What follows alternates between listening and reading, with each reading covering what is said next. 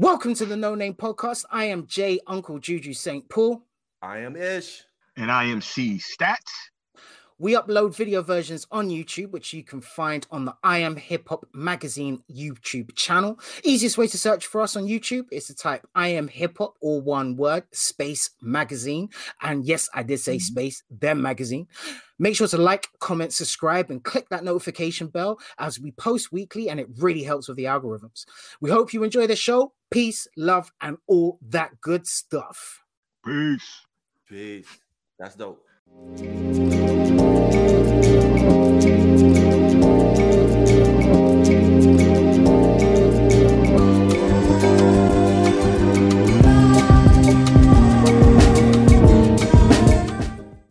Welcome, ladies and gentlemen, to the No Name Podcast. You're now in tune and locked in with the one and only J. Juju St. Paul. I have my man Ish, what's going on, everybody? I am the CEO and founder of Dad Is Not a Now, and I'm a hip hop nerd. like I saw, and we have the one and only Shomari Smith, uh, owner and co is it founder as well of Skyfyre Productions, and we're here to break down the documentary and a little bit of his his life and his experiences within the world of hip hop. So let's start off. Shomari, how are you doing today, sir? Doing all right. Doing all right. Thank you so much for having me. Yeah, definitely, definitely, bro. Thank you for coming on. And then also, let me break it down too, man. This brother is like a renaissance man, man. He is a director, he's a photographer, an artist.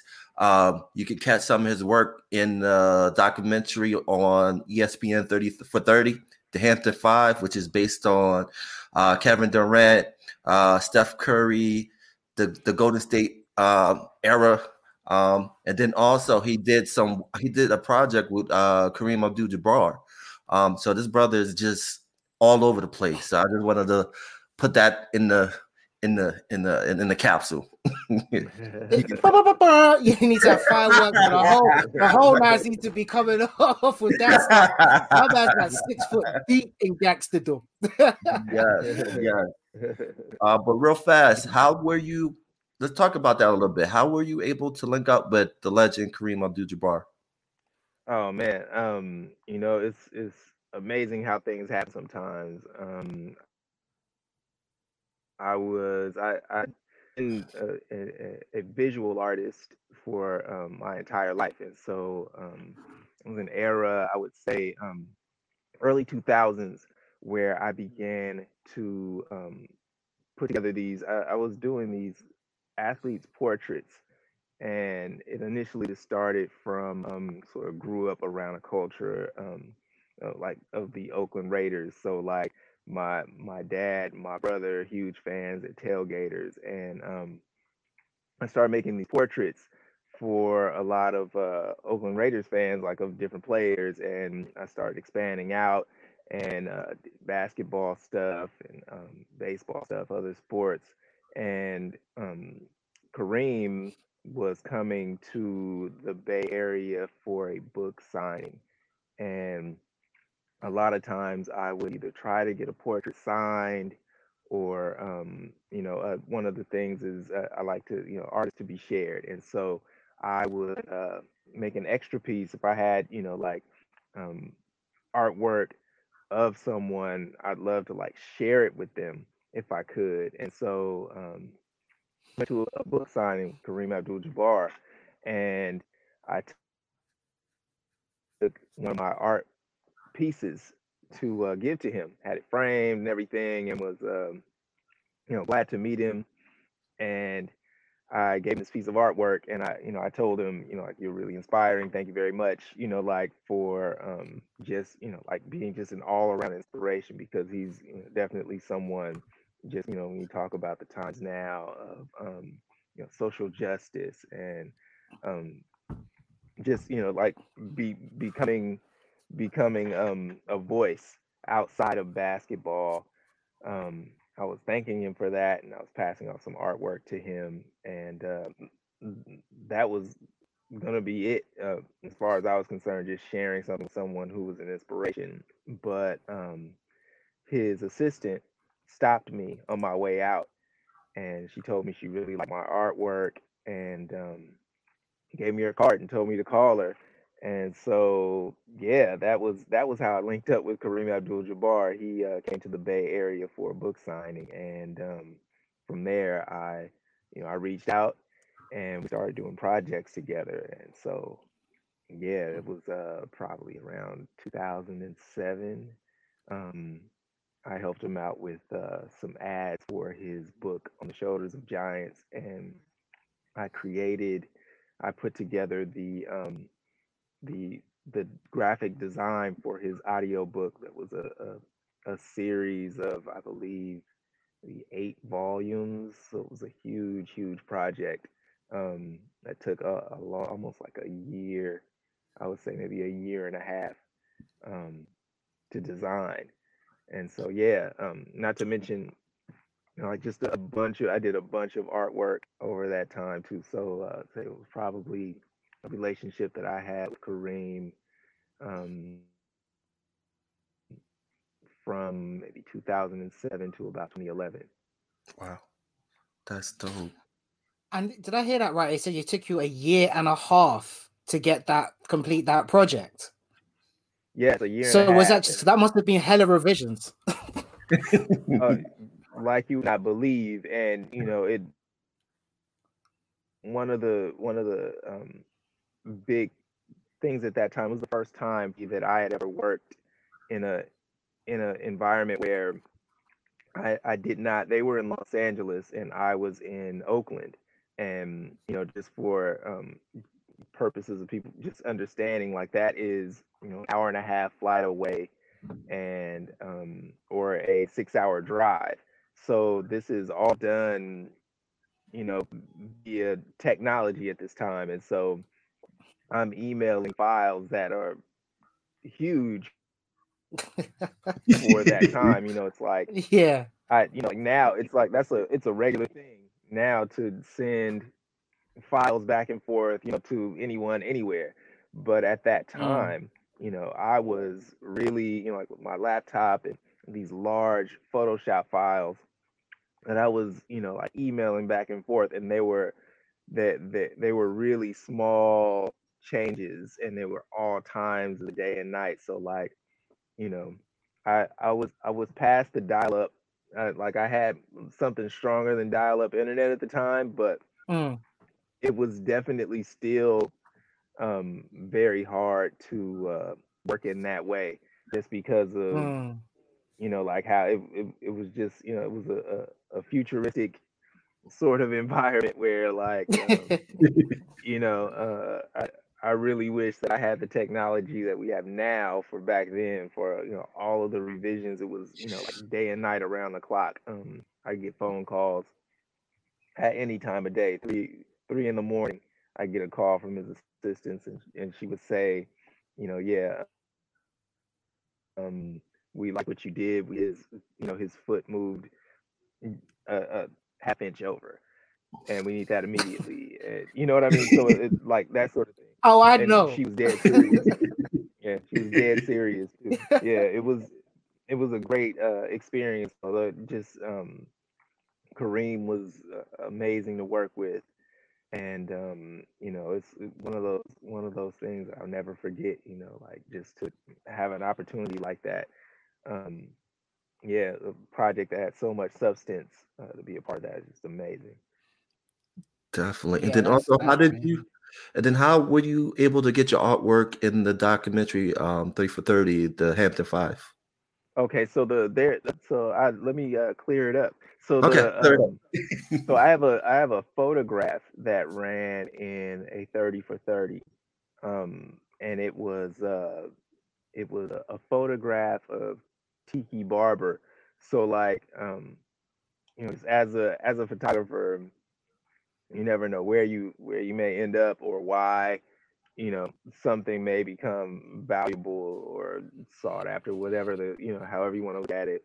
So i had a photograph that ran in a, a 30 for 30 uh, about tiki barber and his his brother uh, ronde barber. And um it's a photograph i took while i was in new york at an event um working with cc sabathia. And yeah you know, it was a, it just happened to be some rare photo that did that had all of Tiki Barber's kids with him in it. Like no one had a photo, I guess, of Tiki Barber with all his children, and so um, it ended up in this 30 for 30 that ran, I would say, probably in wow, maybe 2014, 2015, and that around that time. Um, and with the with the uh, Hamptons five portraits, those are currently hanging in the new Chase Center in San Francisco, where the Warriors are now playing. Um, you know, being a, a native of Oakland, they were, you know, in Oakland for uh, 40 plus years, like my Mm. entire life. And, um, you know, it's tough to see them go across the bridge. They're, um, you know, still here in the Bay, but it's it's tough to see them leave your hometown. But um, he's selected as one of the artists who um, was able to display artwork inside of uh, the new Chase Center over in San Francisco. Wow. Wow. That's, amazing. And also just to touch on another thing to anyone who doesn't work in graphic design, like obviously like you like you do, I do, them revisions are no joke. I'm sorry, I just had to put that in there. When you work with certain people, that that that, that will take that will consume your life. it takes Yeah. a lot, but I know you massive props for that. I'm working with such legends. Sorry, Ash, I just had to stick that in there just for Oh, no, footnotes. it, is, it, is, it is a it is a real thing, but it's you know like when that um when when that final product is done, and um you know you you get to to see it and share it with the world. It's amazing. Um, Mm. you know, so it's a that it's that labor of love. I I know that um there I don't know if there isn't one graphic designer that is not a very very patient person. It takes so much patience. Um, Now, you, when you put it like that, actually, I need to give myself more props now. okay, duly you pat yourself, on the back, man. Seriously. but you, you, you, but you, you, you talk about when um the Warriors moved to the new stadium. Um, I think the one thing that's kind of been kind of underneath the surface is um gentrification. Um, you know, being a part of the Bay all your life, how has that kind of hurt when it comes to the the historic yeah, path of the, of the Bay? You want to talk about that a little bit? Yeah, absolutely. Um, you know, this is this is definitely, I, I think, more so than I've seen in my lifetime here in Oakland. Um, there has been, you know, a huge influx in, you know, just the the the property va- values have gone up to a, just a, a ridiculous rate where it's like, I mean, if you think about, you know, we're in this pandemic now, but if you think about um, how how a company like, you know, Google can affect an area, how a company like Yahoo can affect an area. Um, We have Apple, there's Pixar, that we have we have all of these um, Instagram. There there are so many large tech companies here that you know the, their money is flowing like other industries aren't at this time and so Mm. they are you know not only in- the south bay where they you know like facebook how do I, I- how can i forget facebook so facebook is here also. Um and you know like all, all of these companies have a bunch of employees and they're they're moving into the more popular areas. So you know, predominantly the the sort of nexus of that is san francisco um, which also you know like you cross the bridge and then we're there we're in oakland and so they're buying up property and it's like the the property values are ridiculous. I mean like rent is ridiculous here and it's all from that boom like there there's been i don't know how many dot com booms they call you know the dot comers and so and this has been happening uh, you know we've watched this happen wow i would say since the late 90s where um and this is a time where i was coming out of college and uh, that that sort of transition from um, doing doing things digital digitally started happening, and yeah, all of the all of the neighborhoods that you would consider, you know, like, and I, I won't say all of them, but a lot of the neighborhoods that you would consider no fly zones, where it's like, you know, you know what goes on in that area, and you Mm. you're wise probably not to cross through there now um we are seeing people that you wouldn't usually see there and um you know people who are knocking down houses and rebuilding something on you know the land of the you know the, the areas that were there. So like people are being pushed out to these other areas outside of places like oakland or san francisco and they're um, living in these suburbs now. And it's um it's just a weird dynamic because um that for for those who can do that you know i guess you consider them fortunate but then like the the homelessness here is beyond um anything that um i've seen ever um people are displaced in a way that I haven't seen. It's a huge divide because there are those who have, and then there are definitely those that do not.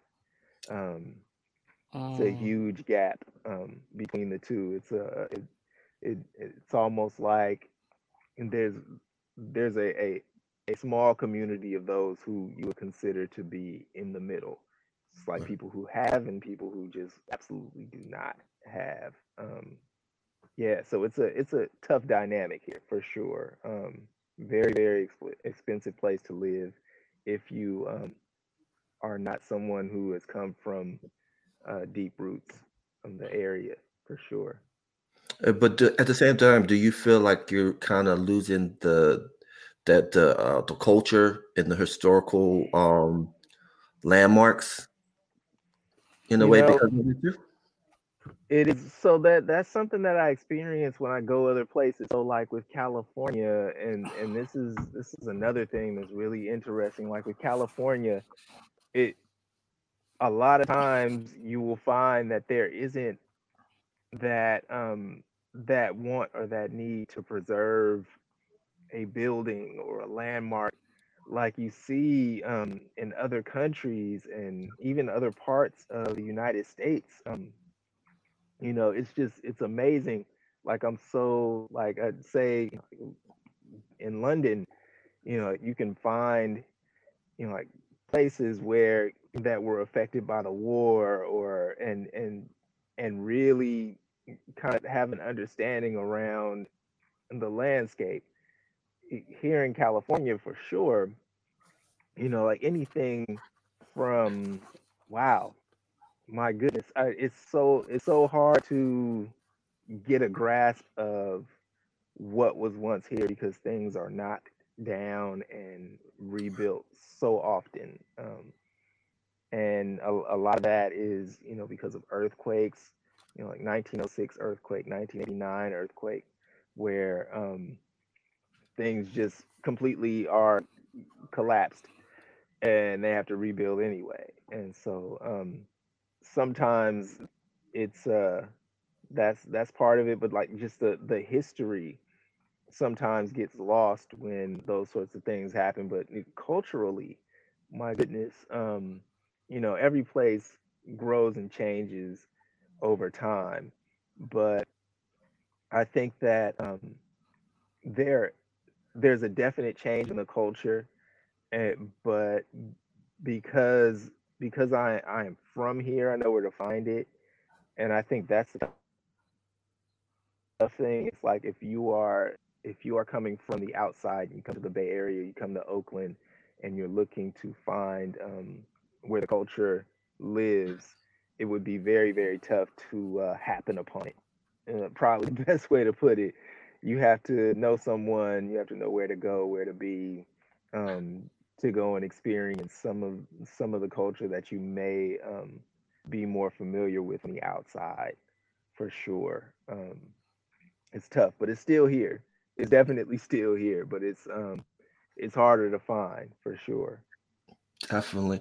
And then also, you know, Harlem had its renaissance, Brooklyn had its renaissance. If you go back to the days of Spike Lee, Do the Right Thing, You have uh, so many artists that came from that time in Brooklyn, and then Oakland. You know, the Bay Area had their renaissance, which I would say, like I would say, like early 90s because you had great writers you had great poets you start seeing rappers come in the scene. So it's time to have some a little nostalgia a little bit. Let's go back a little bit. So um like talk about your introduction to hip hop at an early age and how like how it influenced you in in your work today wow um you know well it's it, my introduction to hip hop was definitely at its very very beginning um it's you know so just with the rich culture that exists in Oakland, California, um, you know, like it goes very, very far back. But I think like for for me and my influences,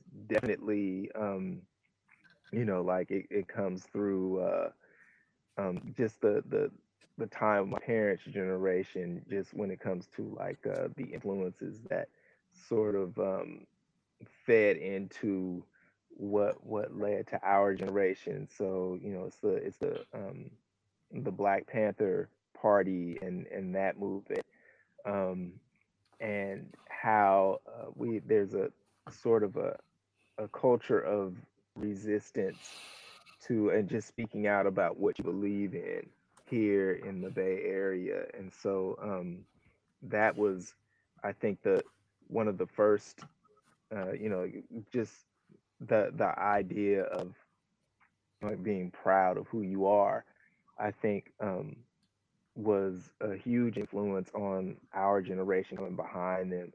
Um, but you, you talk about my introduction to hip hop. It was uh, at the very beginning. I I heard hip hop. I always say I, I, grew up alongside it. Um, born in 1975.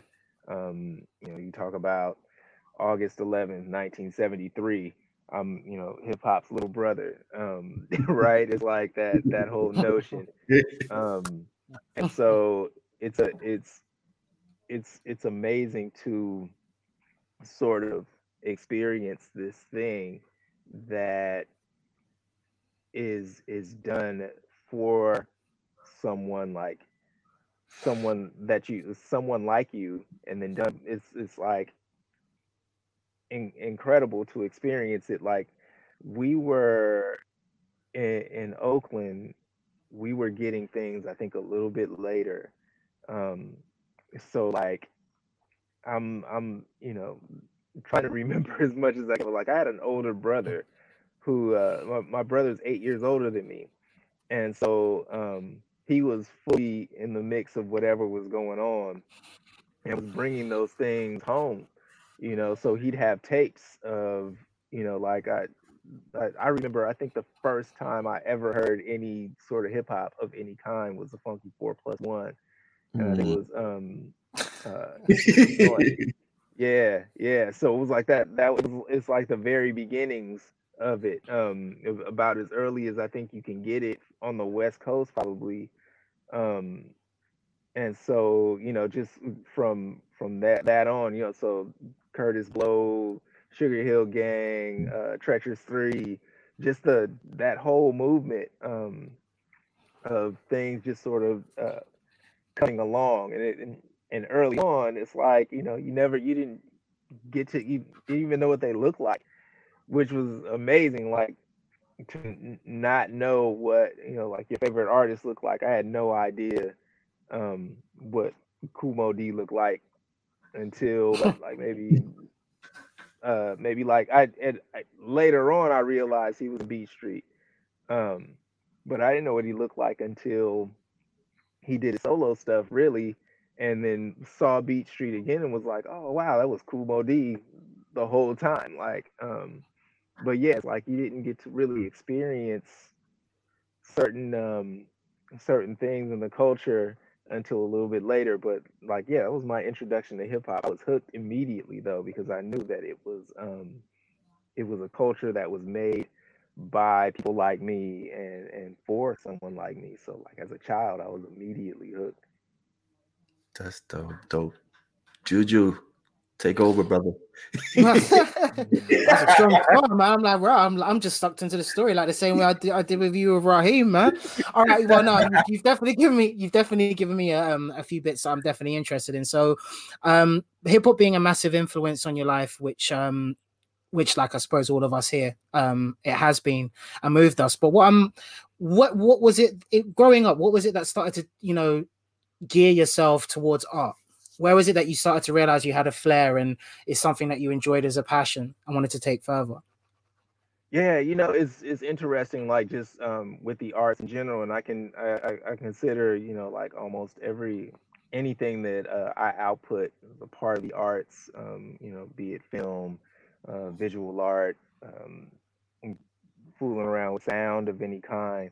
Um, it it found me though, which was you know kind of it, it's it's crazy like how you know um, sometimes your calling is your calling it found me and um, i've never let it go since i you know i had influences um, from family members and from you know like friends in school um, and you know like when you're at, at a very young age you are encouraged in the areas of the arts and that was um, sort of how it happened for me just you know like discovering tools and um, drawing was one of the Hmm. first things and it was something i could do at any time and it was you know like also something that was considered acceptable you know like um there's you know something i can do uh, almost any time and uh discovering it and, and drawing and just a sort it's sort of like it's sort of like a form of therapy for me almost. Um it's like uh, journeying to a place um that uh, is undescribable. It's really really tough uh, but when it found me i knew that it was uh, a journey i wanted to take. Um, i love the process of creating things and uh, I, I discovered that first through drawing. And so growing up Mhm. you know like and I, I think you know like with music with music and and the culture of hip hop being around um it was uh, just those those notions of creativity um one thing feeds another. And so like you know those things would reflect in my artwork. So like you know even i'd say oh wow like i i was like i would say like my frustration job which is crazy but like my first real official like illustration job um i was asked in the i was in the ninth grade and uh, a teacher I, I drew so much like i had it's crazy like literally during my lunch times at because i went to a crazy middle they call it middle school now here in the bay but it was a junior high back then. But i spent so much time drawing that i was given a case like a one of the glass cases in the um hallway to display my work because I was Oh. always drawing. So like um so I had this glass case like whenever I was done with work or whatever like I would put I would display my work inside of this but like um my one of my teachers approached me about um doing a bunch of drawings for uh, my ninth grade book and I did a bunch of, you know, like just with all the slang words of the time, the fashion of the time. So like everyone's got like high top fades, wearing polka dots, like it's like the Kwame era um, Yes. during that time. And um, you know, we're so we we wore Nike Cortez, um, acid wash overalls, and polka dot shirts, you know, and we had lines in our, you know, in high top fade, like so, like I'm drawing these pictures like within a and so it's like it's really cool to kind of look back on that but like that was like one of my first you know like just sort of initial art jobs where it was like you know like feeling like i'm a working artist like preparing something for print um Mhm. and uh yeah like the it so the the the the culture of the area always reflected in whatever work I was doing and um you know there was a there was a huge um music and and dance and um, and revolutionary culture um, in Oakland, like growing up for sure. Mm.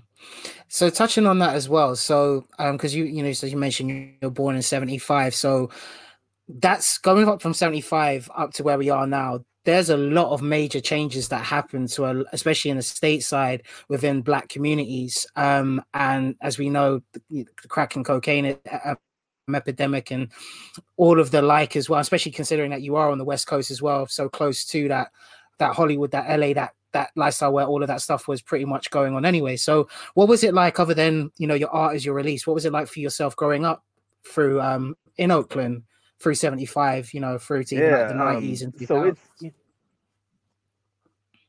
yeah, so um wow. It was so for sure. I mean, like I and I'll start by saying this. Um, like just in growing up in that time, like we in in the Bay Area, our we don't we we don't have a gang culture like Los Angeles does. Our our gang culture was different mm. growing up um, within the black community. So like in the black community, it was it was about mm, like neighborhoods more so than colors.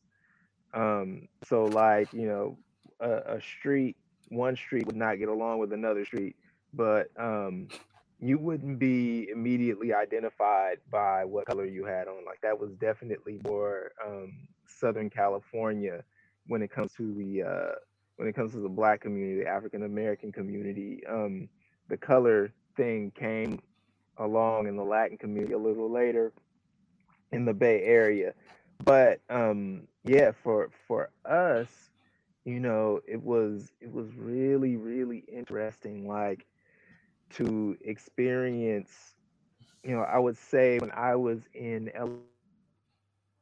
elementary school, Oakland was a very different place to me. Um, and when crack hit, it I saw the community deteriorate um, in a way that, you know, like I just it, it's so hard to explain, but it was like, you know, like the the businesses that were thriving in East Oakland just uh, you know, like they were closing and people were like areas became so much more dangerous. It was like, you know, like this was this was also a time where like, you know, I remember experiencing like my it, it's a shame I have to say it like this, but it was like the uh-huh. first shooting I ever experienced was probably when I was maybe in the second grade.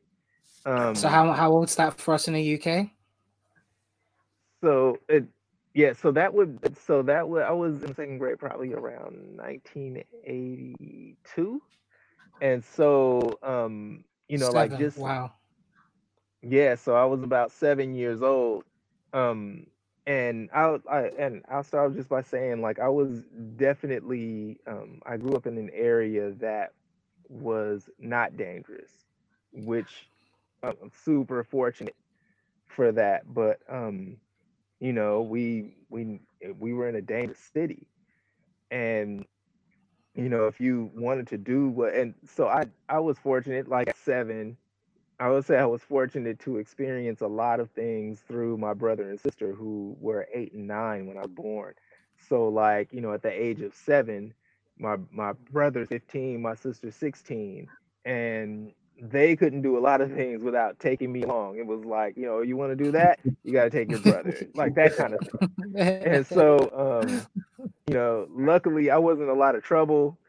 You know, like I, I would, I followed directions. I didn't wander very much, that kind of thing. Um, and so uh, my brother and sister had no problem taking me wherever they went. Uh, but because of that and through that i experienced a lot of culture earlier than um, my peers. So like at seven you know i'm at the skating rink with my brother and sister at night you know on a saturday night. And you know i'm hearing all of the the music of that time. So if you think about 82 we're, we're, we're listening wow. to message and um, yeah. you know it's like yeah so these and these are things that these are things that um you know I'm experiencing. But yeah, at, at that time, crack crack has hit, and you know, this is the the, the era of a very famous drug dealer of our our area, um, Felix Mitchell, who um, Mm. he was he was someone who uh, I I have heard. I don't know if it's fact or not, but he had an operation that was very similar to what happened in the movie New Jack City. Okay. And so um, he ran the 69th Village Projects, and it was sort of like uh, the the concept of what the Carter was in um, the movie New Jack City from 1991 with Wesley Snipes. Um, and he had a full on operation where um, you know he was moving crack and it was spreading all throughout everywhere and so um, yeah during that time you start to see a change. And so there was the, the first time i ever experienced a a shooting uh, was at the age of seven. And um, it was after a night at the skating rink and uh, was with my brother. And everyone would go to uh there was an AM PM that sat on uh it was like Foothill and 106 um in East Oakland. And uh all the all the kids that had gone skating were there either, you know, like everyone's hanging out, they're grabbing something to drink and some snacks because that's probably the only thing open and and we're waiting on my mom to uh pick us up. And um yeah, out of nowhere. I mean, like, you know, there's girls out there, there's, you know, like the whole thing. And so, you know, like somebody drives by and they just start shooting. And then for I know, and then everyone starts running.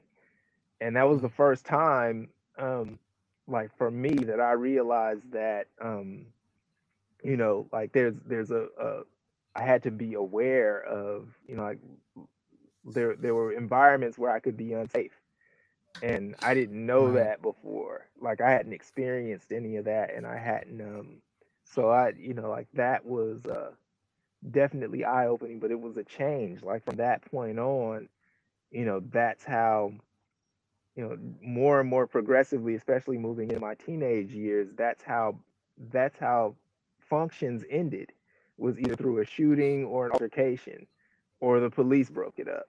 Um, but it was never like, okay, party's over, everyone go home, see you next time. It was never like that. Um, Mm. and I think that crack had a lot to do with that. Um, and so you talk about the effects of, of the crack era in the Bay Area. Like I know when once I once I got to like junior high school, of which was uh, you would say, uh, wow, maybe like 1986. I'm entering in, so like 86 through uh, 89, 90. Um, and this was the seventh, eighth, and ninth grade for me.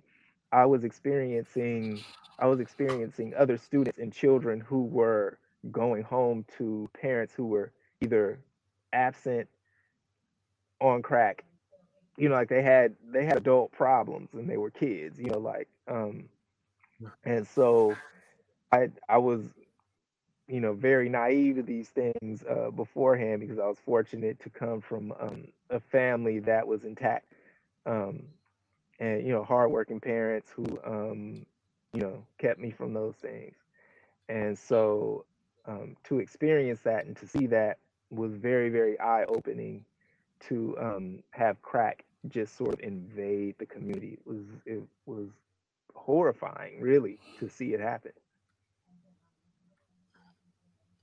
Damn. Well, yeah, man. I mean, we can we can definitely tell from all of the um from you know from all the documentaries and such that you come across that it was definitely something vile.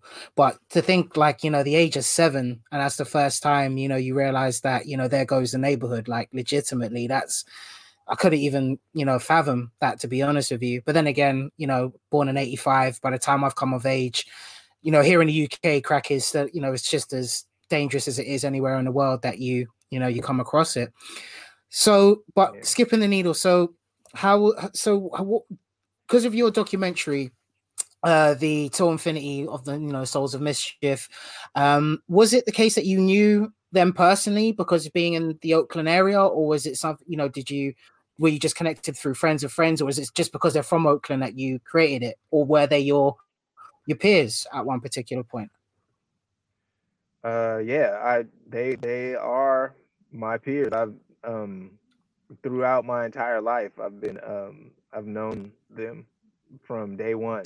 Dope. I was yeah, so it's um uh, grew up in the same neighborhood with uh with Hiero, but um you know just when I say day one, it like it's absolutely from day one because um uh, Phesto D's dad and my father were best friends, and Mm. so um sick. Meaning like you know like they they were each other's best man in each other's weddings. Like they were like best friends. And um we were you know like Phesto d and i like virtually like at, at a very young age were sort of like kind of grew up like cousins early early on um in that you know like if our fathers are hanging out mm, they're like okay you guys go out and play. They're playing dominoes and drinking having a good time you know that kind of thing. And so um so like from very very early on um and uh elementary school i was so like you know that we were all in the same neighborhood then also like in elementary school i remember meeting um a plus in the fourth grade. Um, and um, yeah he's and he's the same person to this day you know like he's um like A plus has always been the same. Um, just uh, but he was he was the first.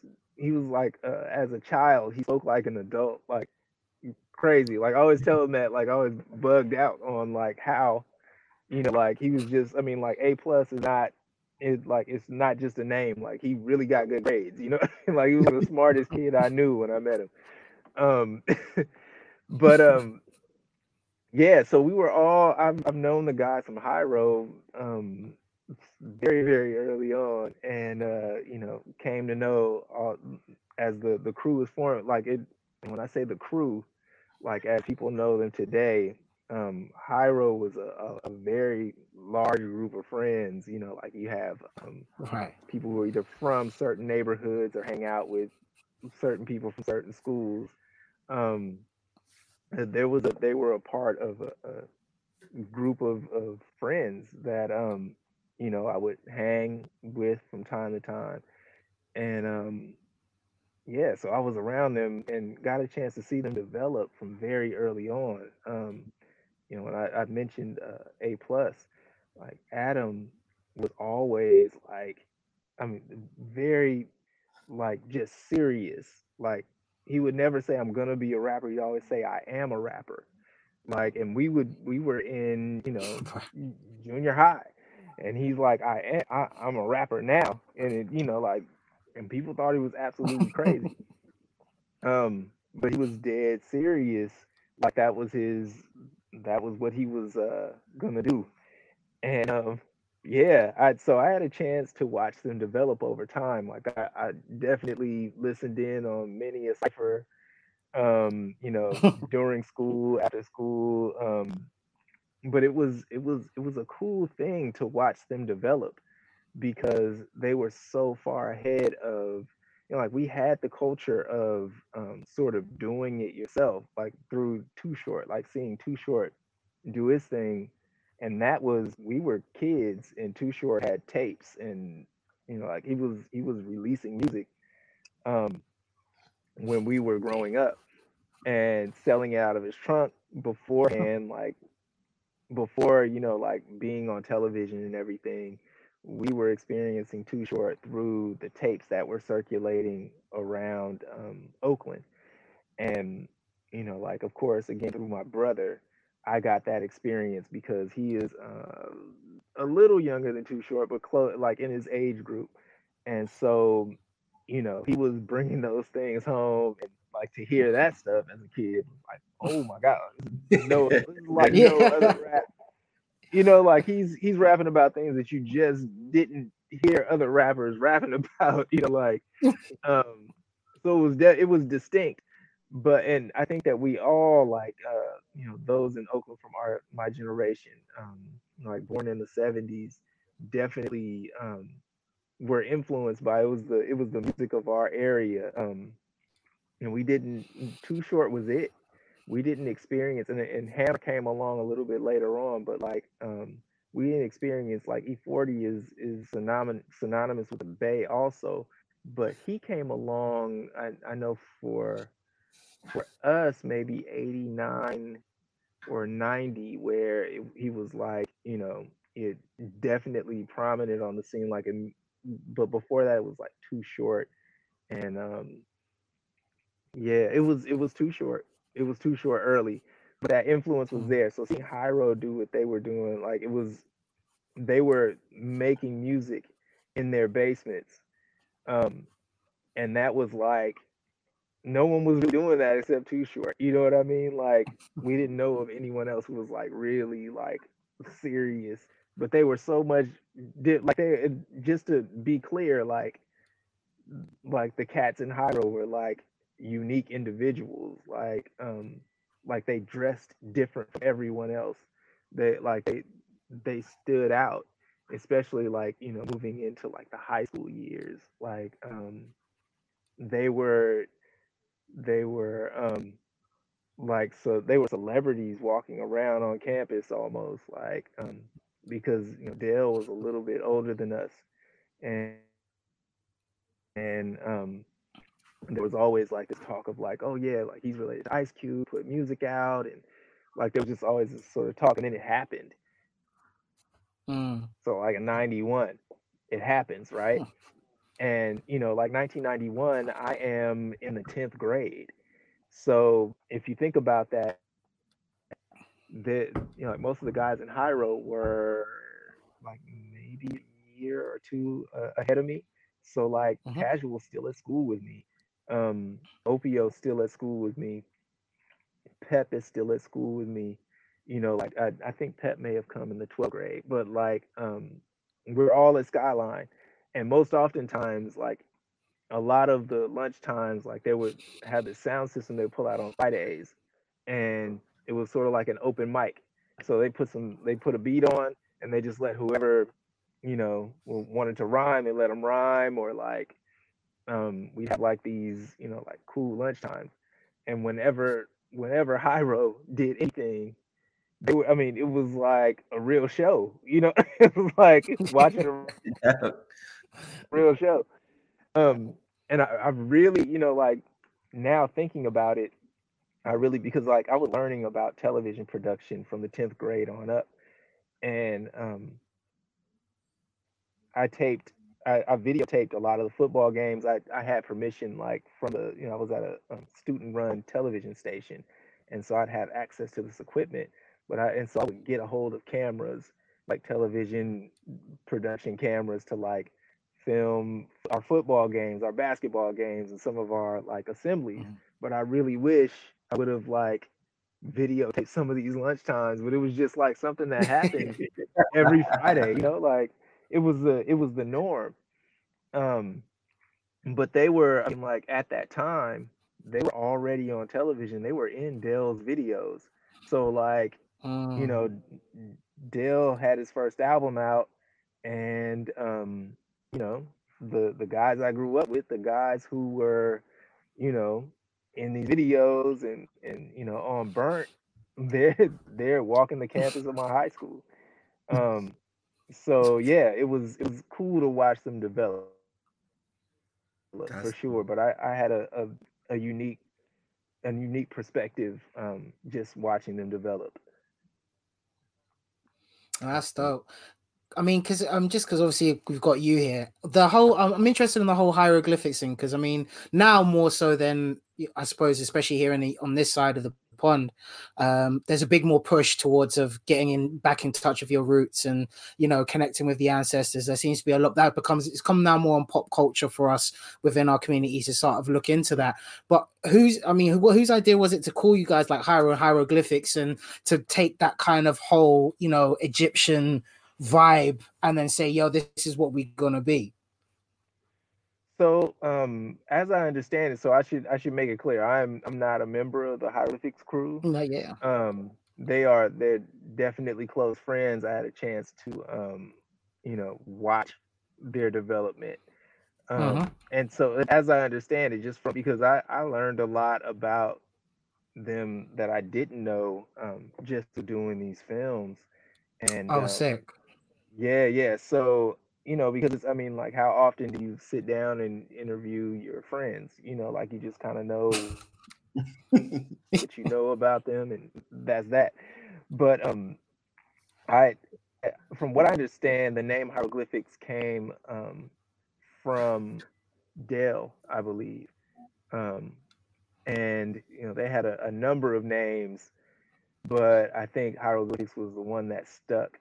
And you know, like they're they're a crew that I mean, like if you ever hang out, I don't know if you've ever had a chance to like, you know, hang out in a room with them, but um, they are very forward thinking, very um, you know, like they they think outside of the box a lot of times, and so um, you know, I'm almost certain that that was how their name came about was um, just sort of thinking uh thinking you know recognizing the past but thinking towards the future um Mm. because they're always sort of pushing the envelope with ideas and um you know just outside of outside of music they inspire um thought for me around so many different things you know just like recommending you know certain books to read or um you know just they they've always been like forward thinkers and um i'm sure that's where that came from uh, just super super innovative creative guys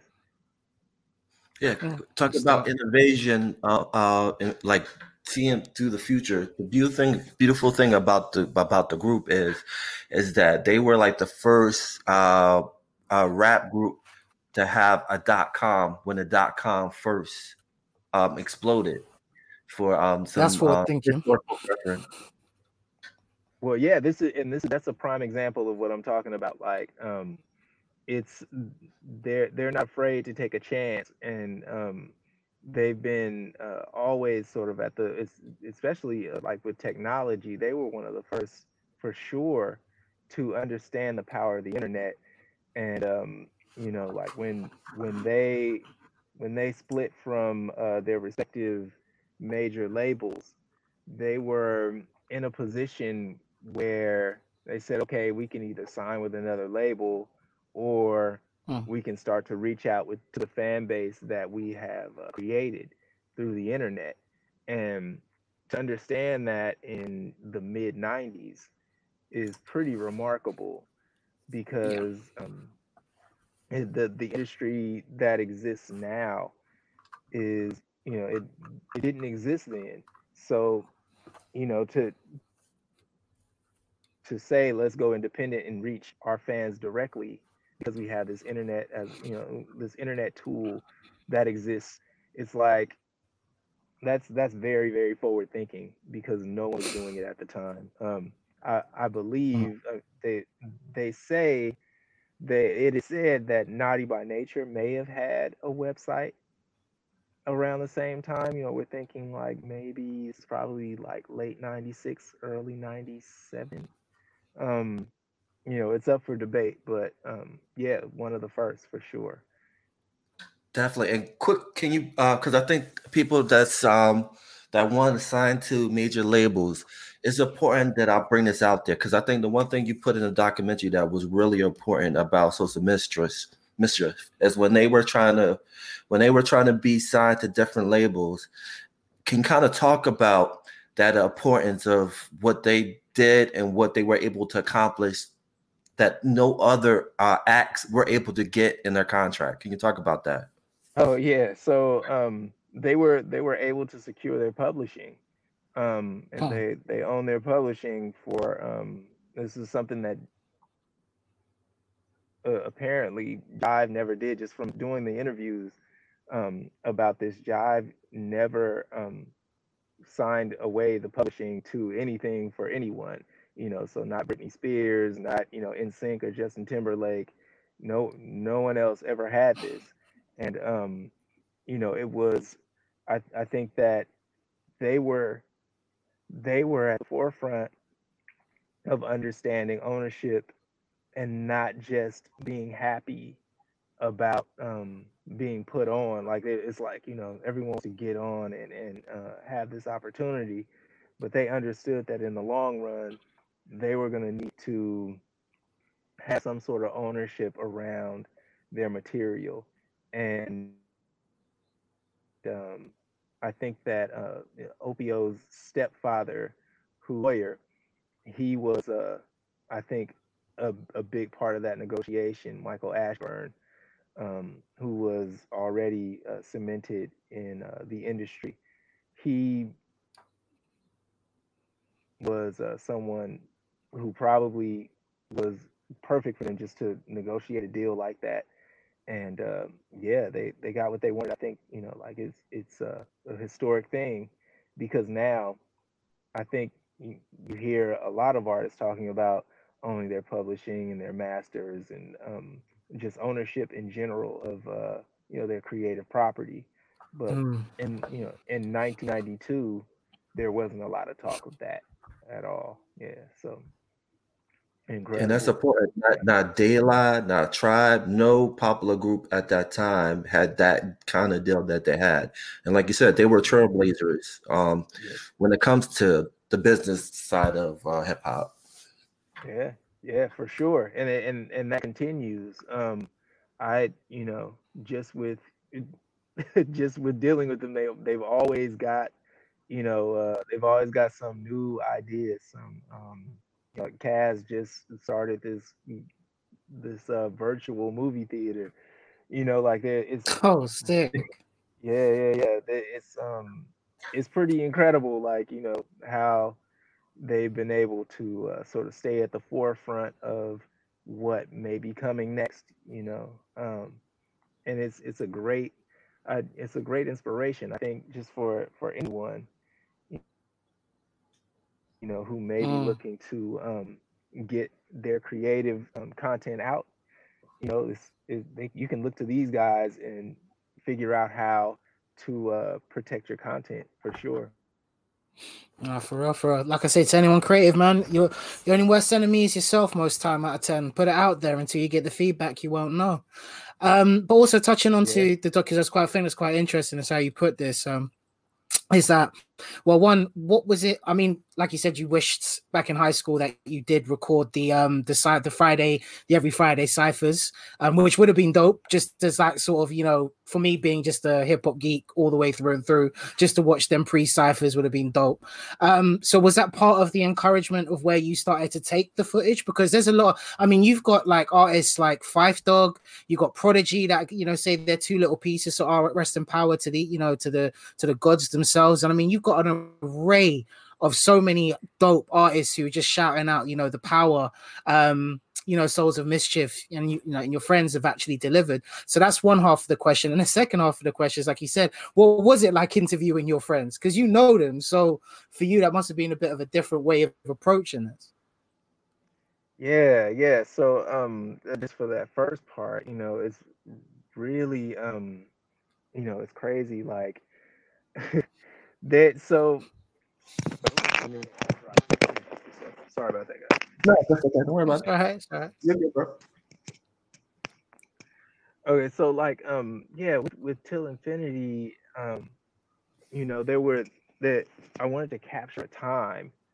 Um, I, you know, like there's this, that you know, like the, the your coming of age time is always um sort of a special time no matter you know like whenever you're born around the around the time of you know like um you're like a young adult you're a you know a teenager sort of entering into your 20s um that time you're just sort of coming into your own. And for me 1993 was that time. Um i was 18 in 1993 uh, class 1993 out of high school and um, the fall of 93 i was entering into art school into art college. And so um, 93 till infinity was my soundtrack for that. Um, so it, it holds a it's a it's a special time for me just because of you know kind of entering into the world around that time. Um, and just in in hindsight like yeah i was i videotaped a lot of things and you know like i, I even have some of the footage from um that time like i'd say i have like an interview i did with uh with A plus from 1995 that made it into Till Infinity. And so while I didn't have the presence of mind in high school to record the ciphers, um, a little bit later on, I definitely, and I think it was just from my influence of being around, um, you know, students from all over the world, uh, like, you know, just the, the, the kids I hung around with in uh, art school were a big influence on just understanding the the value of documenting things um, understanding that the the time that we were in was a special one and that um, we should record our movement you know because when when you are just when you're accustomed to hanging out with a group of people you don't necessarily just pull out a camera and start recording everything that they do. You just hang like you always hang. Um, but there but being in art school i re- i recognized that um, not everyone at that time had access to the type of equipment i had access to. And um, not everyone was learning how to video edit like it you know like now you can video edit on your phone. But at the time when i was learning the the early uh, things i was learning for uh, just around television production and film production that wasn't a regular thing um wasn't a day to day like it you know this was exclusive kind of like you had to know someone or be a part of a program to learn how to video edit or to learn how to do like um the things I was learning.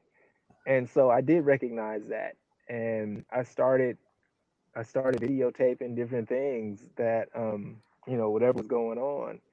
And uh yeah, some of it made it into some of it made it into the uh the documentary, which is kind of cool, you know, because when, when I shot some of that stuff, I had no real, you know, like I I may have had a project in mind for it, but you know, like in 95 i can i can say like yeah i started shooting till infinity in 1995 really um because i did you know a couple of interviews with some guys. I you know like i would take a camera to kmel and um you know i do uh you know like i videotape sway doing his show um every once in a while you know like it was just the environment that i was in and the and the group of uh you know kids i was around at that time.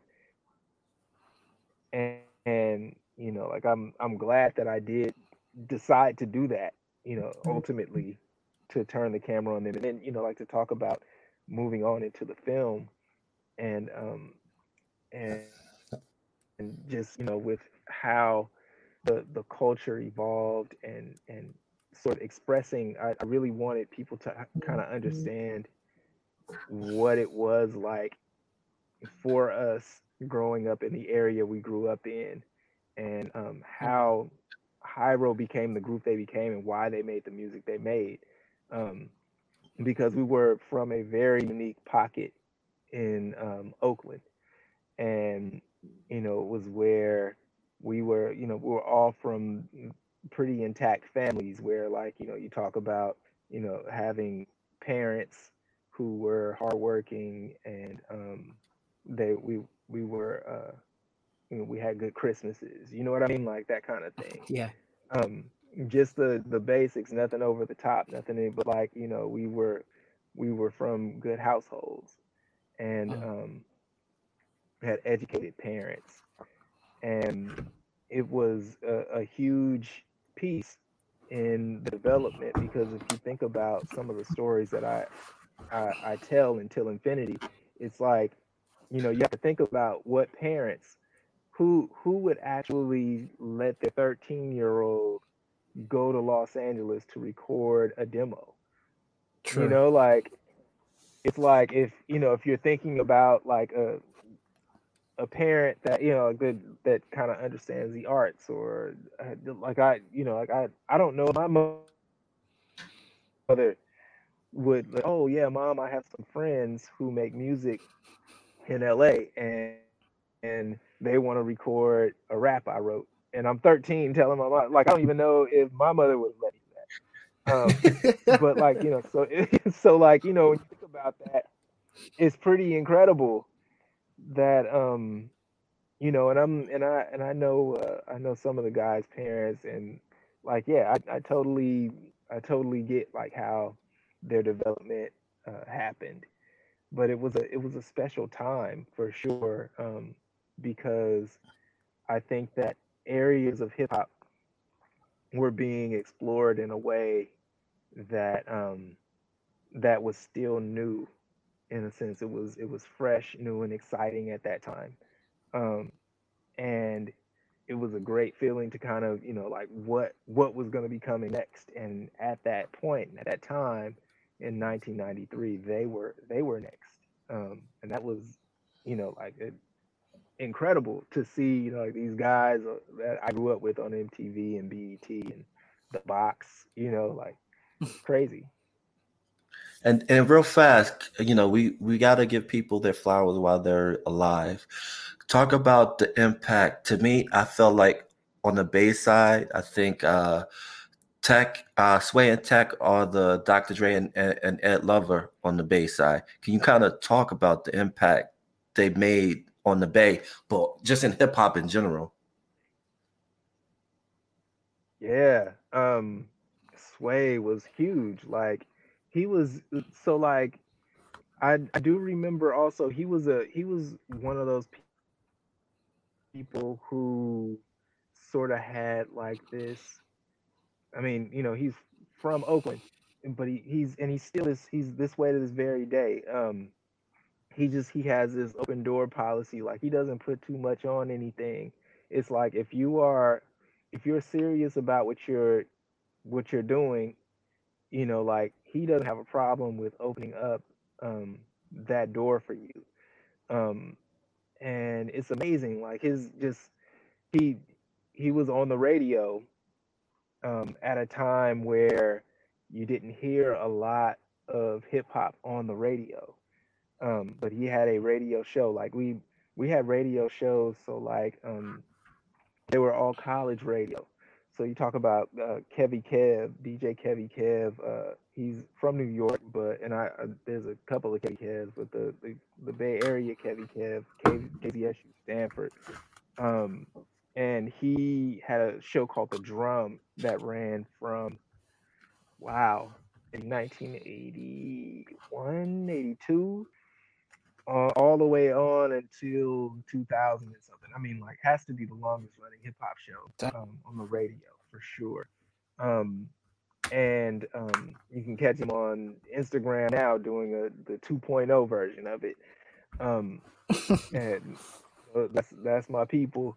Um, but then also uh, you had JVD who was doing something at uh, KALX, but like you didn't like on on KMEL like that's like the the major radio station here. So like um to have sway on the radio playing like what you would consider like real hip hop you know what i mean? Like mm. like there was there was sort of a on the surface hip hop that was getting play here and there maybe but like a real hip hop show that played everything that you loved and enjoyed, just not not just the surface stuff. Um, this is who Sway was, and um, he was super cool. Just with like, I mean, like if you had some sort of connection with him, um, and like for me, we had a lot of friends in common, and so um, I would end up at you know like in the studio at his show. Um, and you know just to hang out sometimes sometimes to videotape things but he always had like this cool sort of open door policy where it was like you know if you're a hard worker and you're about your business he would entertain you um, just in you know like yeah you can hang around you can learn some things i'll connect you with some people um, yeah sway sway and tech um, the wake up show and um, he also did a show called The 10 O'Clock Bomb, which was incredible um, here in the Bay. Um, and that was the, the footage that you see um, in the battle was um, captured during the Wake Up show um, uh, by a close friend of mine from art school who, you know, had the presence of mind. Also, he was like, we were, it was that era where he had like a high camera and he took it into um, for the battle that night. You know, um, which is just amazing. It's amazing because I Mm. don't I don't know if anyone else who was in that room has ever released or knows where that footage is. So um, this is the only known footage of uh, that casual and Saafir battle. Um, you know, And you think about it, it's kind of crazy when you talk about the battle that he had to have a video camera. Because if you think about it, in the day we live in today, everyone would have had like their cell phone and it would have been on IG Live. yeah, and they it- would have Everyone would have known. yeah, just would have been everywhere. It would have been everywhere. But we're you know, but we're talking about this was November eighteenth, nineteen ninety four. You know, Yeah. So it's like- cameras are expensive, expensive. Yeah, yeah. So it's like if you think about that time, it's it's not only not only was it there there's a process to it, but like, you know, to to videotape it, but then also to to hold on to the footage all that time. Um is a, is amazing. Um but yeah, my my friend who, you know, like uh he, he scored the battle. He actually scored the film, but they also um contributed the archival footage for this piece. Um Alex Asher Daniel, who uh, is an amazing visual artist um, and uh, makes music, does a little bit of everything also. Um, and yeah, he he had the presence of mind to take a camera that night because to hear him tell it, and this was you know like we we actually became we met each other around that time in art school, um, and uh, I remember this was very soon after the battle happened. We were hanging at his place, and he was like, "Oh, yo, I was at the battle. Um, you know, check out this footage." And I had listened to it on the radio, but I hadn't, you know, like there was no video of it, you know. But he was in the room, and um, so uh, yeah, he um he played the he played the footage, and this was just like footage that I knew existed from, you know, this was we met in '94, so this was around the time it happened. I knew he had videotaped it, and um, you know, fast forward now to present day. Well, I say I, I made I started the process of making the battle probably in 20, whew, 2013, 20 around the time kind of spawned out of till infinity in a, in a in a way because I had so many key elements from uh, the interviews I did for my film uh, till infinity. I said I have to tell this story uh, about the battle, and I was aware of this footage. Fast forward, uh, you know, like um, Alex and I have been working, you know, on various projects from that time on, from knowing each other in art school all the way up to now. And um, he worked with me on Till Infinity, and um, yeah, I hit him up and I was like, that footage you have of the battle, like I've checked all over YouTube, I've checked in as many places as I can, and no one, there's only audio of this casual Saafir battle. Like, you know, what do you think of putting something together around this footage that you captured? And um, yeah, he was all for it. Um, because, you know, like this is something that um, it's hip hop history. And, you know, to to Mm. share this with the world in this way, like with with both MCs, you know, I I hadn't seen Saafir in you know 15 or so years up to that point. Um, and you know, so to to to to catch up with Saafir and to have him tell his side of the story and um had Kaz do his side and it was you know just amazing to have them sort of recount this uh you know like to to settle their differences on the microphone. It's like what can't get any more hip hop than that you know? It's like um it's, it's amazing. Um you know it's like oh you have a problem with me? Uh, battle it out on the microphone you know? Like that's um i just i love that notion that they decided to do that. Um and so you know to tell that story now i think is um even more important than telling it then because um Mm. we're we're now we're now in a time where um, the the the true essence and elements of hip hop have um, they've evolved, they've changed, and um, it's good to uh, sort of I I would say I, would say it's it's it's important for people to sort of revisit what the true elements of hip hop are really about. Um, and I think that this piece really kind of displays that. It's like we're just gonna we're, we're gonna sell this on the mic, and it'll be done after that. Um, and the beauty of the of, of the documentary is that you know, you know, in hip hop we have this beef culture, and the, the beauty of that documentary is that at the end of the day, it was just a misunderstanding. That's what it was. Can you kind of um and now everything is all love. Um after that, they were all, it, everything was good after the whole incident, everything like that. But can you kind of talk about how it kind of all started from a misunderstanding? From what I know was that um uh casual Saafir uh on his track, and then he wanted casual on his track. But what happened was he's like, I guess something came up. He wasn't able to do it. He was like, "Oh, uh, let's uh, can I do it another day?" And he's like, "Nah, nah, nah, nah. You're messing up my money, nah." And kind of, can you kind of? I know I'm kind of going everywhere about it, but can you kind of talk about what kind of that kind of caused the the battle? Yeah, yeah, it was just a misunderstanding, right? It was. It, it seems like it could have been something that could have been easily solved, um, but. Uh-huh. uh you know, it is is you know, like we're talking about two twenty something year olds at the time, uh, two 20 something year old male rappers.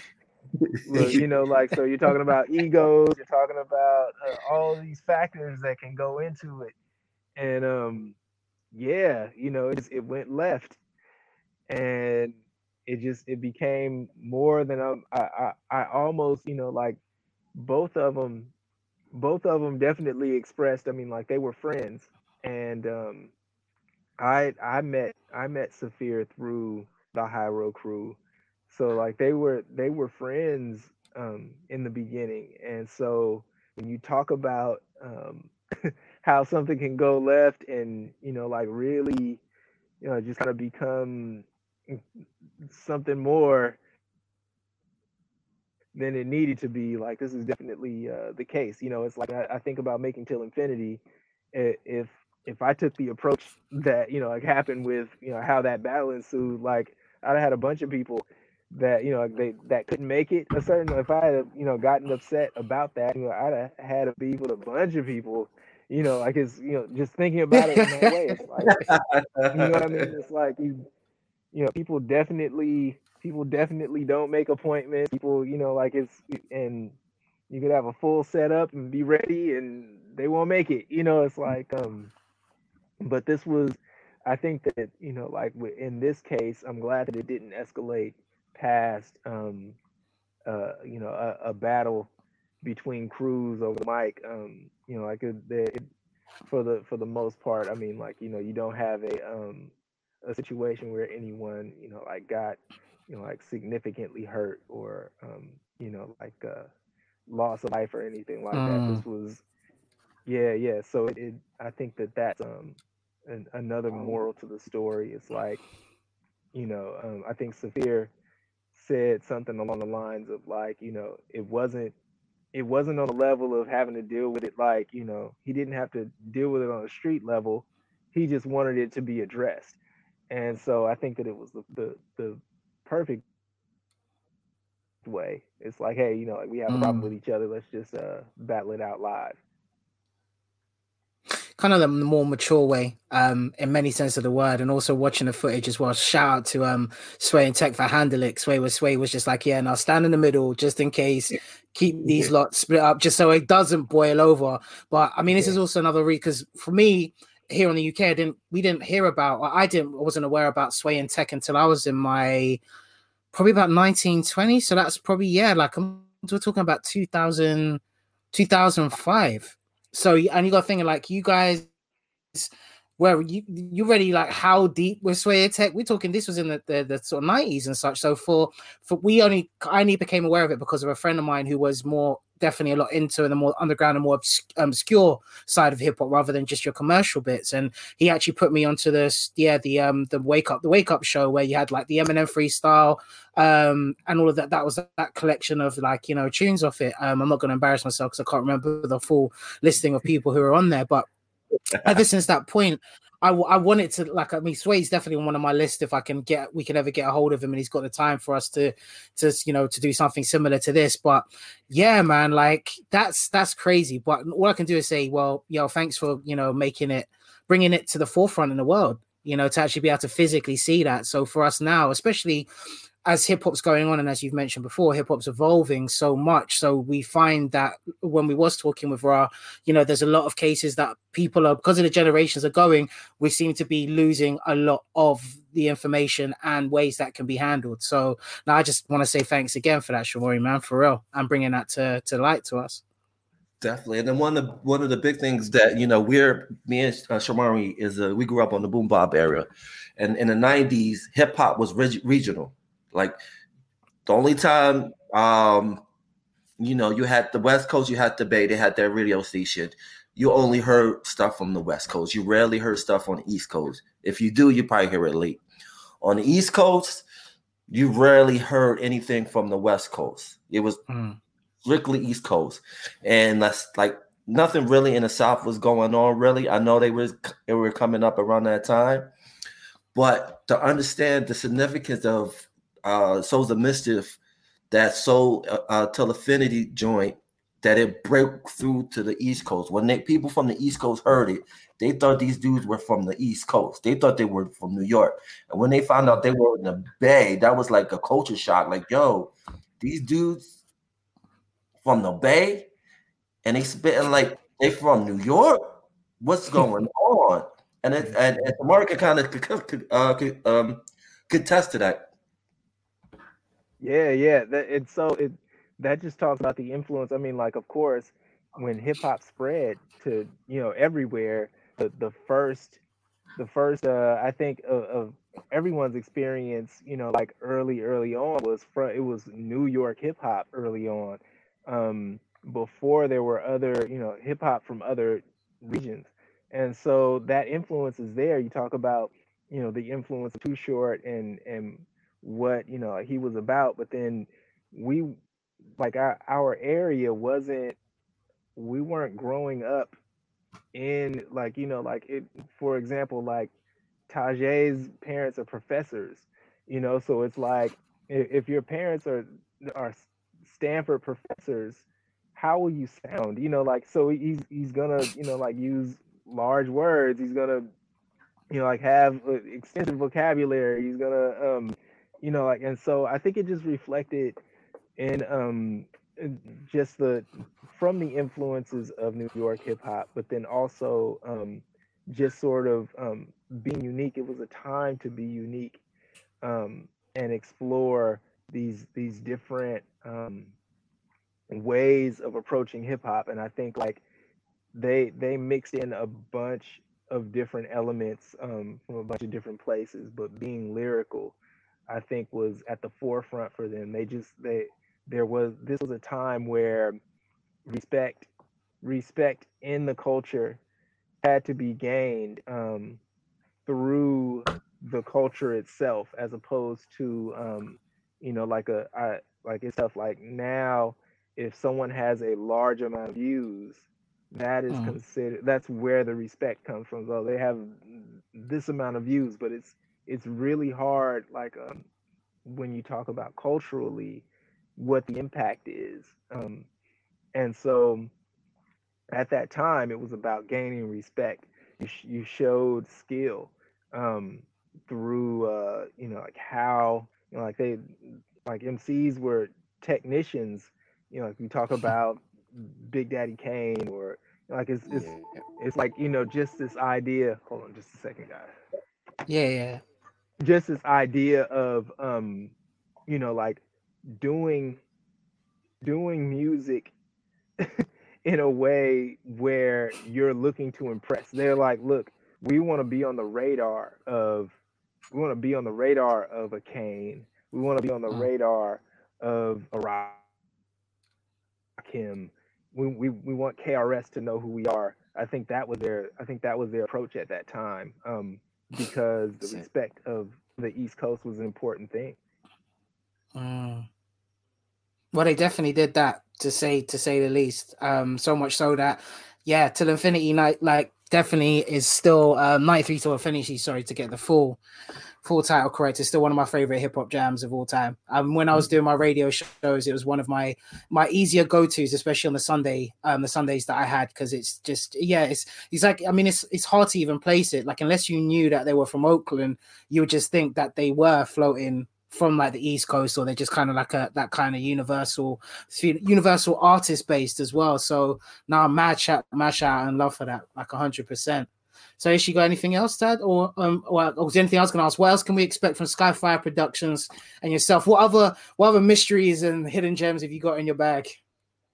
Okay, yeah. It, so it's uh Sky Free Productions. Just oh, Sky Free. Uh, sorry. Yeah, yeah. It's tough to it's it's, it's spelled yeah. weird, but like um yeah, you know, I uh, there isn't anything, you know, like I I always um I always like to uh to uh to say that you know even it there's going to be something that'll come along that'll definitely uh, speak to me that I want to get out. I'd love to tell more stories.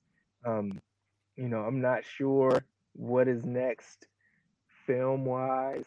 Um, been focusing a lot on my visual art stuff lately, and so um, nice.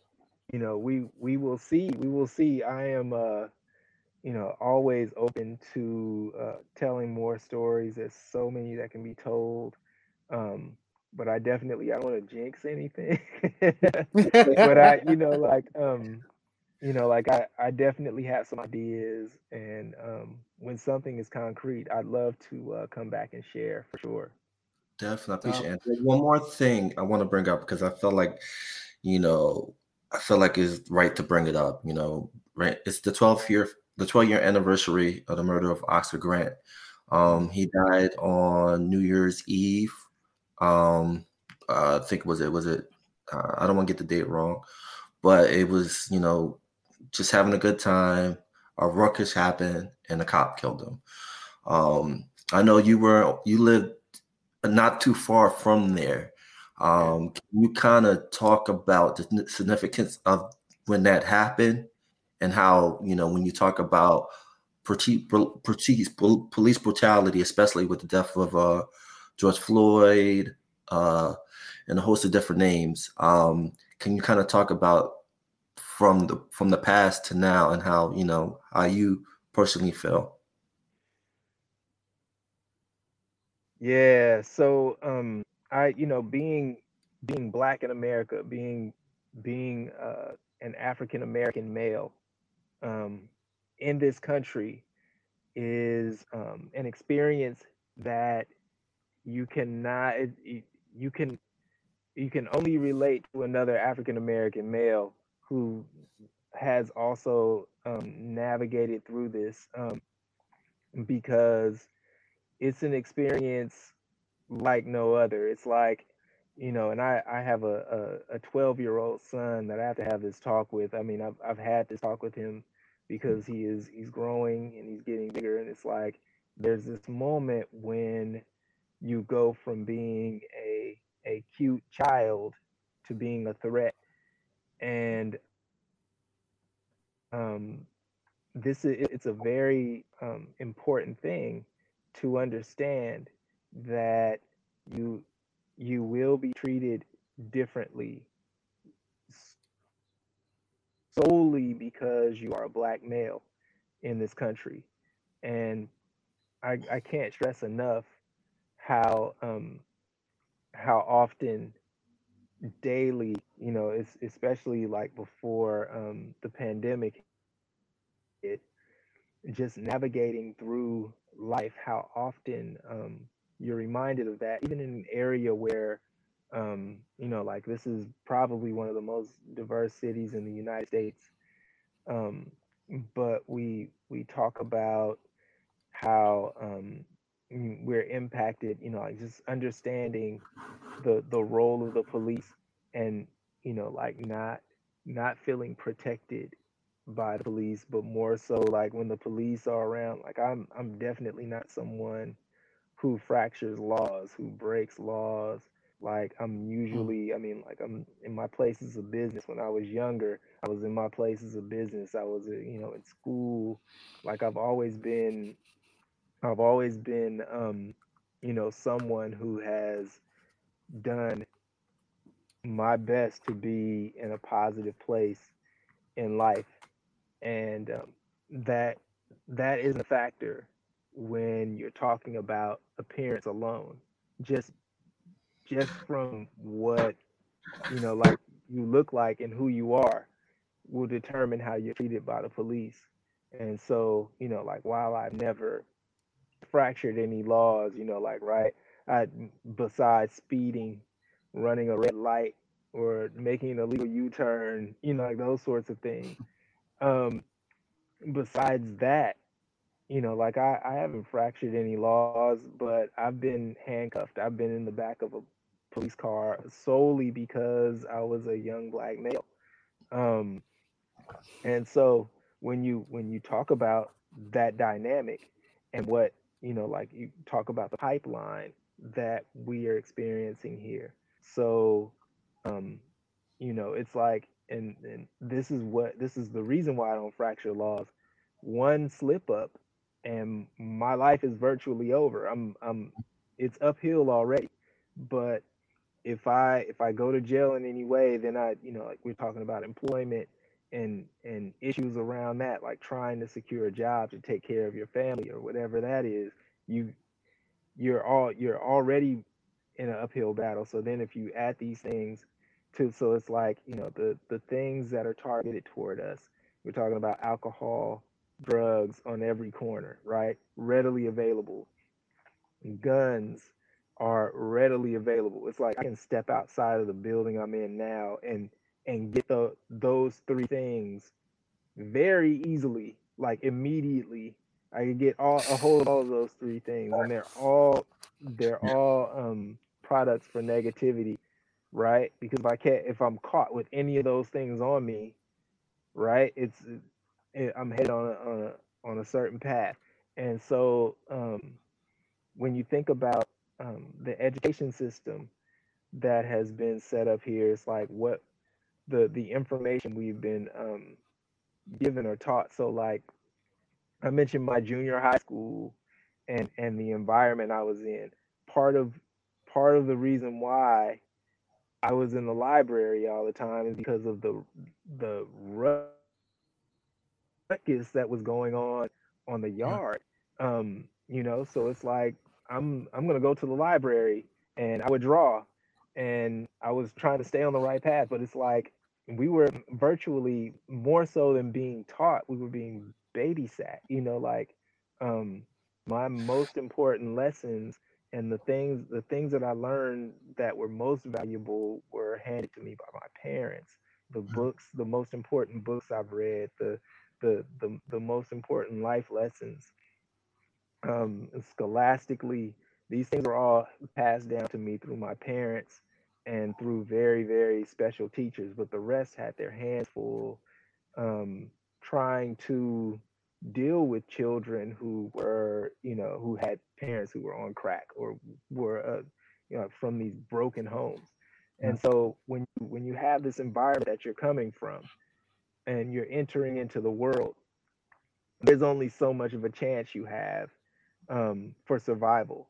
And because of these elements you know like people people are online um, making comments about why you know like i i, I have a um, a friend who asked me you know he's from very different community he's white um, and um, he's from he's from like you know we say through the tunnel or over the hill. So like you know there are a bunch of suburbs that are on the other side um, away from oakland and san francisco it's a very different environment like in walnut creek and concord. And um, he asked me he's like you know well have you ever thought about like he's like why are they in this position in the first place? Like why you know like he's like george floyd was under the influence and he had these things going on. Like why would he put himself in that position?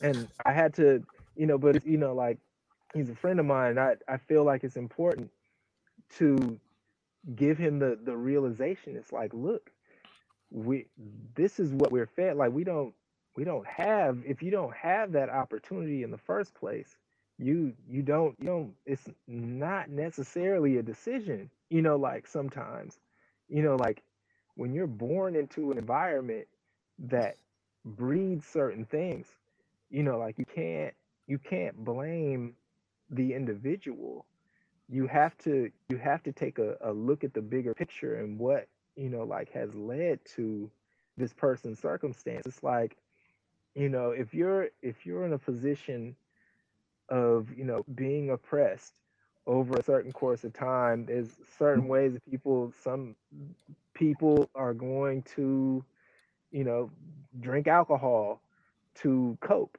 Some people are going mm. to take drugs to cope yep. So, so like and it's like and when it's readily available on every corner it's like there's a there's two things you see almost in every corner. It's like there's a church and there's a liquor store. You know, it's like these are it's like, you know, so but most people are going to both. Um yeah. but like, you know, you you talk about what's readily available for us and what's um what resources are available and how much of a chance we have um, under those circumstances, it really starts to make the picture clearer.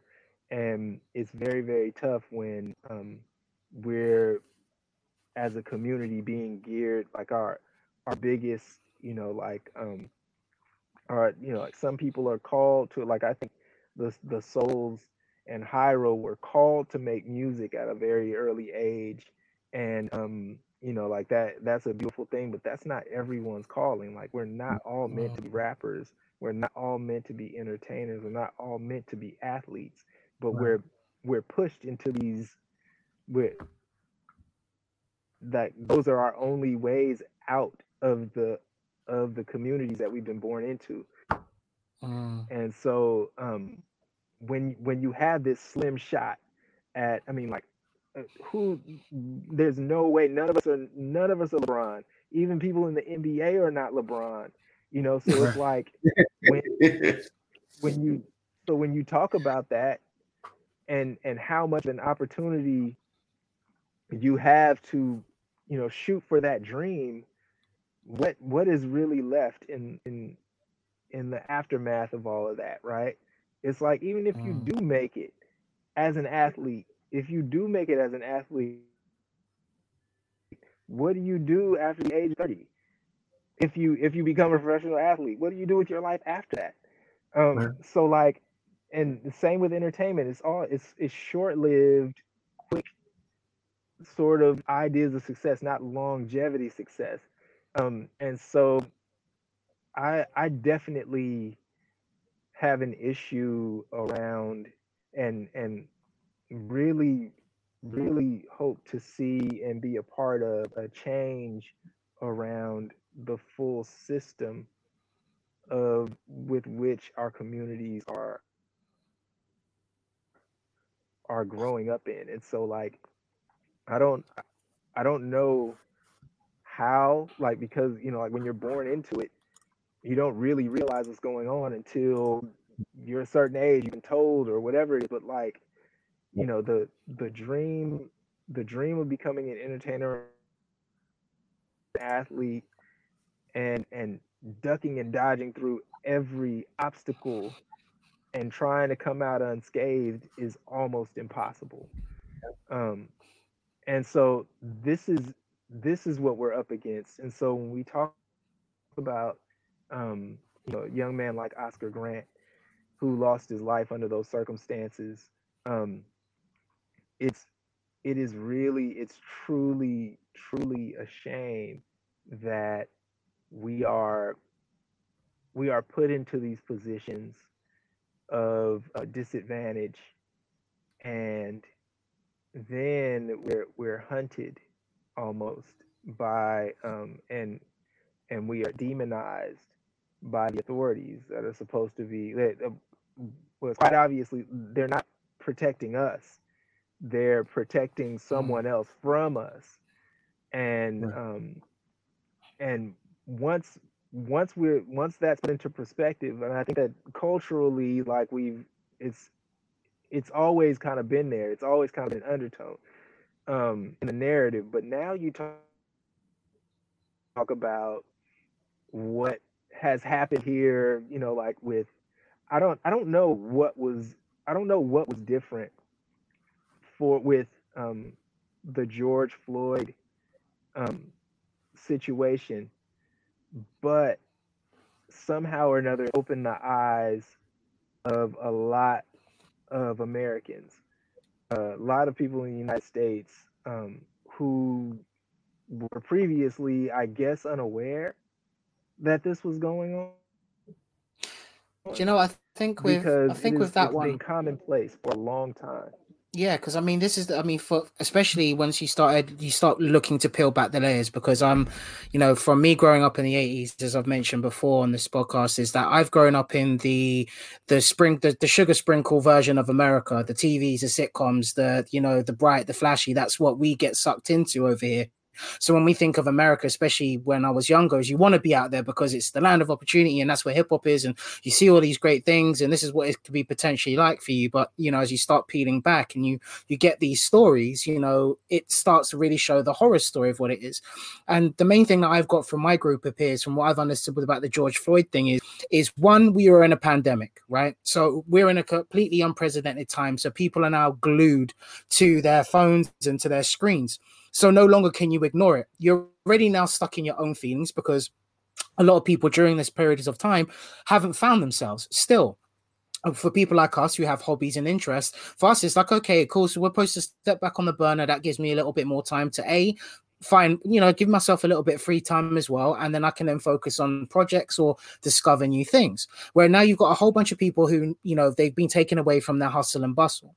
So then all of a sudden you see this happening. And to make it worse, it was filmed for nine to 10 minutes. So that's the same length of what if someone who's really interested in a YouTube video will watch, because most people's attention spans, especially on things like um, Instagram's only three seconds. Now, if you're willing to go past to even the 60 second, or then even furthermore to your five to 10 minutes, you're now that's someone who's invested into it. So there's probably going to be people then now looking at it and thinking to themselves, well, it's not just the fact that you know it's another black person dying. It's not one, it's not happening in a in a three to 60 second clip. So, you know, oh, they must have done something wrong. In this case, they can physically see the pleasure and the fact of it's happened. And then on top of that, you've now got people who haven't got they haven't got a way to you know push what they are their narrative or they might have a you know and some people have it in work they've got something they do you know uh um collect money for the dogs or you know for the shelter for the homeless and these things. So it's now just put a massive radar onto the um and eyes onto the situation and that's just what kind of sparked the whole thing off. And i suppose it just gave them people an, an excuse to go out onto the streets again and kind of get a bit of freedom. So is it right that it happened? Hell no that I will definitely say that, you know, 100%. Was it needed to happen to get it to this actual state? Not taken away from the countless of deaths. And that's not even the people that have memorials. You know, we're talking, like you just said, being just for just being black, you being stuck in the back of a police car. And that could have gone loads of different ways. And especially when you you hear about the violence um, with um, in this, with the um, Rodney King in like LA, and that's where the first kind of visual sense of police brutality was shown was from the West Coast. So I just think it was a combination of things that just needed to happen um, and that was kind of just a spark which was necessary for the conversations to happen. What i don't appreciate is the whole narrative again it's like oh it's not going to happen overnight and this is going to have to be now a longer based conversations but at least it does give us a little bit of leeway. So you know the stuff you know it's like you said, it's like how do we change the system? Because you've got the whole sports thing on your side, and it's pretty much similar to us over here. It's more with football, I suppose, and um, to be like even like a grime MC um, or an artist or an entertainer, you'll find more more people of um, you know, or as we call it, BAME, Black Asian Minority Eth- Ethnics. A lot of us want to be more on the entertainment side, so in the sense of being presenters and you know journalists and things of that nature, because it kind of you get a bit more of a different sway and you don't get you know bucketed as much. But you're right, for us, there isn't much opportunities at all. You're literally fighting a whole bunch of people for a very small slit to end you know to try and end up somewhere where you're not stuck in a in a poverty based situation you know so that's just my two pence on it Amen to that, brother. you speaking to the choir.